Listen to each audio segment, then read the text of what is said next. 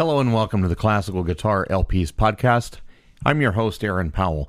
For this episode, we'll be listening to a really great record of two Rodrigo concertos. The first on side one is the Concierto Madrigal. Uh, on side two is Fantasia para un gentilhombre. And so we're treated by the guitar playing of the Romeros Pepe is on both of these sides, but it's Pepe and Angel Romero doing Concierto Madrigal. And then as we flip over to side two, it'll just be Pepe playing Fantasia para un gentilhombre. They are accompanied by the Academy of St. Martin in the Fields, and Sir Neville Marriner is conducting. And so, again, for today's episode, this is a Philips record 6514295 from 1975. Rodrigo Concierto Madrigal and Fantasia para un gentilhombre. We'll be right back. And we're back on the Classical Guitar LPs podcasts. I'm going to go ahead and read from the back of the record jacket because there is some very insightful as well as concise thoughts on this recording, and I think it's a great place to start. I'll follow up with some of my own uh, thoughts as I finish. The Concierto Madrigal was written for members of the celebrated family of guitarists Los Romeros. The work was completed in 1968 and received its first performance in Los Angeles in 1970 with Pepe and Angel Romero as soloists. It is entitled Concierto Madrigal because it is based on an anonymous Renaissance madrigal, Felice Ojo Mio, Happy Eyes of Mine. The prominent melody from this madrigal, which is announced by the flute in the second movement, is treated in variation style usually in a Spanish song or dance form, in 10 short movements or episodes rather than in the usual three movements of the classical concerto. The composer, Rodrigo, writes This concerto frees itself from the more usual architecture, and despite the established dialogue and the concertante style of writing adopted, tends towards the suite, although the element which sustains it is the variation. Each of the variations or episodes is indicated by the title, which gives a clue to its atmosphere or scenario, a delicate poetic sketching which imbues the whole score.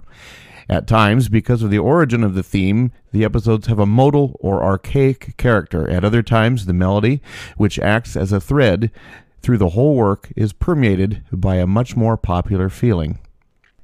I think that's really fun to hear from the composer in in their own right whenever whenever we hear commentary about the work because we know that that's that's exactly what it's supposed to be. It's not some sort of interpretation, and so so I think that's kind of fun.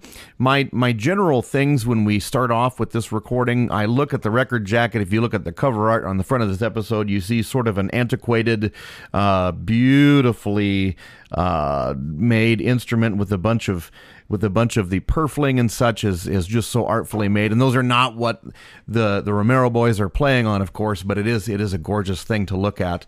Um, when you when you turn over the record here, we see all the different movements, and they talked about you know 10 short movements or episodes in this. And I'll just read them off here. We start with a fanfare. We hear that really, really loud as it happens. Then we have the madrigal, the entrada, uh, and then several different titles for the fourth episode Pastorito, uh, Tu Que Bien, Pastorico, Tu Que Vas. And I am butchering that Spanish, but that's on the order of what they want. Then we have a Girardilla, a Pastoral, a Fandango, an Arietta, a Zapateado, and then Caccia a la Española. And so we hear all these different episodes, these episodic things that happen back and forth. Uh, what I want to go ahead and throw out there is that I know that I once again I had to slow this record down. I'm I'm to about uh, almost two and a half percent slower. Uh, again, I, I had the power tested here at the house, and, and we're not we're not running hot. So I think a lot of these records are just sort of made to spin fast. It's interesting. I did tune it to concert D, uh, so in any case, you'll hear that in the actual pitch of what the score uh, was related. And you just hear some fabulous playing. I think I think you're really in for a treat. There's some very intricate and very intense lines that are doubled by the brothers Romero uh, in here, and and my goodness, uh, if you can if you can wait till the very end, you'll hear a very familiar theme. If you know some of the other uh, work by Rodrigo, and perhaps probably the one that's that's the most famous uh, by the composer. Uh, I'll save that, and we'll talk about that after side one. So, uh, so here is side one of music of Rodrigo. Once again, we have Pepe and Angel Romero. Uh, the orchestra that is accompanying these fellows is the Academy of St. Martin in the Fields, conducted by Sir Neville Marriner. Enjoy side one you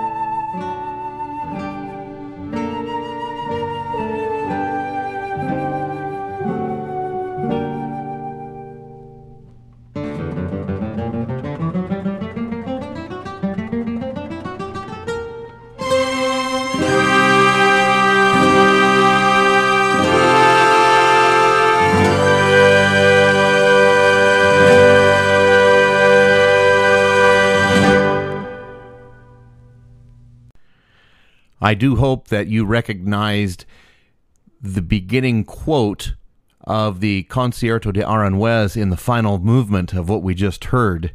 Bum bum bum bum bum bum bum bum bum. And that happened. It wasn't an exact quotation, but it was certainly very close. And so that was the treat that I was alluding to prior to side one. It is my sincere hope that you enjoyed that first side of lovely guitar music written by Joaquin Rodrigo. In my opinion, the Concierto Madrigal is is not done as often as it probably should be. It's a wonderful piece. Um, there's probably several reasons for that. One, I would say primarily you would need to have not only one virtuoso guitarist, but two to pull to pull it off. Um, that that's a lot of it, and I know there are some finicky things about how some of the Rodrigo pieces are are performed. There are certain uh, hoops that orchestras have to jump through and things like that. But in any case, it's a beautiful work, and it's just a treasure to hear these two uh, play it in recorded in 1975. Rodrigo was still living up until the year 1999, but it is still kind of fun to look at these older recordings and to not see the death date of the composer on here. So, so in any case, probably not going to have too many LPs that would have a death date for uh, Joaquin Rodrigo. But in any case, uh, it has been quite some time since Rodrigo himself has has passed, and so what a what an absolute uh, genius in terms of uh, the compositional style. Uh, those of you who may not know, Rodrigo uh, did not have sight, and so he was he was blind and was also not a guitar player. And so so there's there's a couple of things right there that just you know a lot of a lot of the guitar composers were were actually guitarists themselves, and among some others like Benjamin Britten, Rodrigo is certainly somebody who is able to write brilliantly for the instrument, but not know how to play the guitar uh, themselves. We'll go ahead and listen to the incipit about the second side. It's got some wonderful things, and then again, I'll follow suit and give some of my own commentary before we go ahead and listen to side two.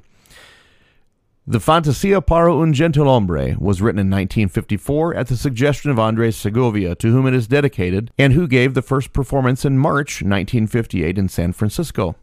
The thematic material for the work is largely borrowed from Gaspar Sanz, the 17th century guitarist to Philip IV. The years between reigns of Philip III and Philip IV saw a great change in musical taste. It was greatly influenced by popular trends and became rather vulgarized. The works which Sanz wrote, some which were published in 1697, reflect the trends of the time. Yet, as a guitarist, he managed to raise the instrument again to the level of nobility which it had forfeited with the change in taste. The pieces are on the whole short, simple, and easygoing, and the relatively insignificant musical content would be completely debased unless handled with great delicacy. This Rodrigo has done and has fully achieved his stated intention. Quote, my aim was that if Gaspar Sanz was to hear my work, he would exclaim, That is not exactly me, but I can find myself in it. End quote. Each section of the work is based on a dance popular at the time of Sanz. The first is a defiant villano, which develops in a monothematic manner within the melodic framework common at the time and leads to a ricercare, which the composer has completed from a rough sketch by Sanz. The second movement, in the tempo of an Espagnoletta, is a curious episode dealt with in the manner of a trio. It is based on the Toque de la Caballeria de Napoli, included among Sanz's published works together with the toques, fanfares, for the Reine Sucia and Rey de Francia. In Sanz's time, there were close political and artistic links between Spain and the Kingdom of Naples and Sicily. The Espagnoletta has, for instance, much in common with the Siciliano. The Danza de las Hachas, the torch dance, is a lively allegro con brio and draws from the folk traditions of the time. Its vital energy allows a virtuosic duel between the guitar and orchestra. The finale, Allegro ma non troppo, is based on the Canario, a dance full of the lusty illusions which possibly had its origins in the tropics. A small orchestra is used comprising strings, piccolo, flute, oboe, clarinet, bassoon, and trumpet, and the work is given a present day flavor by the use of bittersweet harmonies. Young people listening out there, please make sure to read the liner notes of recordings whenever they're present. You can learn so very much from that. I remember that being passed along to me from my teachers at Simpson College as well as at the University of Missouri, Kansas City. It's just phenomenal what you could learn from these, uh, picking up little nuggets along the way about some of your favorite composers and favorite pieces. I'll make a little bit of commentary about uh, the playing that we're going to hear on this second side it was also present in the first side, but I don't, I don't, I'm not as familiar the Concierto Madrigal as I am the Fantasia para un gentilhombre, and so my commentary is going to apply mostly to the second side, and and that's that's this. I absolutely love the playing of all the Romeros, the entire gaggle of them. I think that they can play so wonderfully. The feel is so beautiful, and it's there if you are a listener to this podcast of from any time, you've probably heard me go on at length um, about about Noches de España. That was my that was my sort of intro to the world of classical guitar, and that is just an amazing record by Pepe Romero. I heard it on CD the first time. I'm just saying that because this is an LP show. But in any case, the vigor and the virtuosity that's there with the Romeros, it's just amazing. What I'm going to say here is this I don't know why in the second portion, in the second side, when we hear the Fantasia para un Gentilhombre, which is, which is a piece that everyone who is a major guitarist does, everyone. There are some choices made in there by Pepe that I, I'm not really understanding why. And I'll, I'll let you sort of listen and be the judge for yourself. For me, I'm not sure that some of the slidey, different little interpretive things that are done are necessarily called for. I think I think that Pepe probably was doing that to be original, to be to make it sound like his own. But I tell you what, he doesn't need to do that. You can tell it's Pepe Romero the second you hear it. You can tell the very quick attack on that string and the brilliance and tone and all those sorts of things. And in this recording, this specific recording from 1975, I don't, I would not listen to this version of Pepe playing the Fantasia para un gentilhombre on purpose again, I don't think. It's, it's, to me, that's not where I like his playing. But, my goodness, he's Pepe Romero. He can do whatever he wants. He did there in 1975. Uh, as I stated somewhere on this program, I'm doing this recording today on my 47th birthday. I was born in 1976. This recording is over 47 years old, so whatever. but I'm just saying, I just don't know if I possessed that much talent and that much ability on the guitar, I think I would just let the music do the talking, but that's me.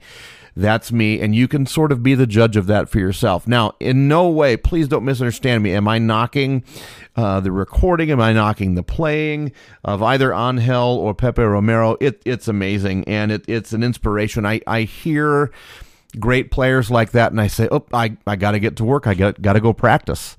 And uh, anyway, so that's just my two cents on this recording. I think it's wonderful. It's so glad to be back sharing episodes with you. Hopefully, this will be a trend that we can roll out more episodes on a much quicker basis. Lots of things have been going on in my personal life since April of 2023, and now we're into mid June, and, and hopefully some things have died down, and we'll be able to crank out some more episodes this summer. Thank you so much for listening to the Classical Guitar LPs podcasts, and I hope you enjoy side two. See you around.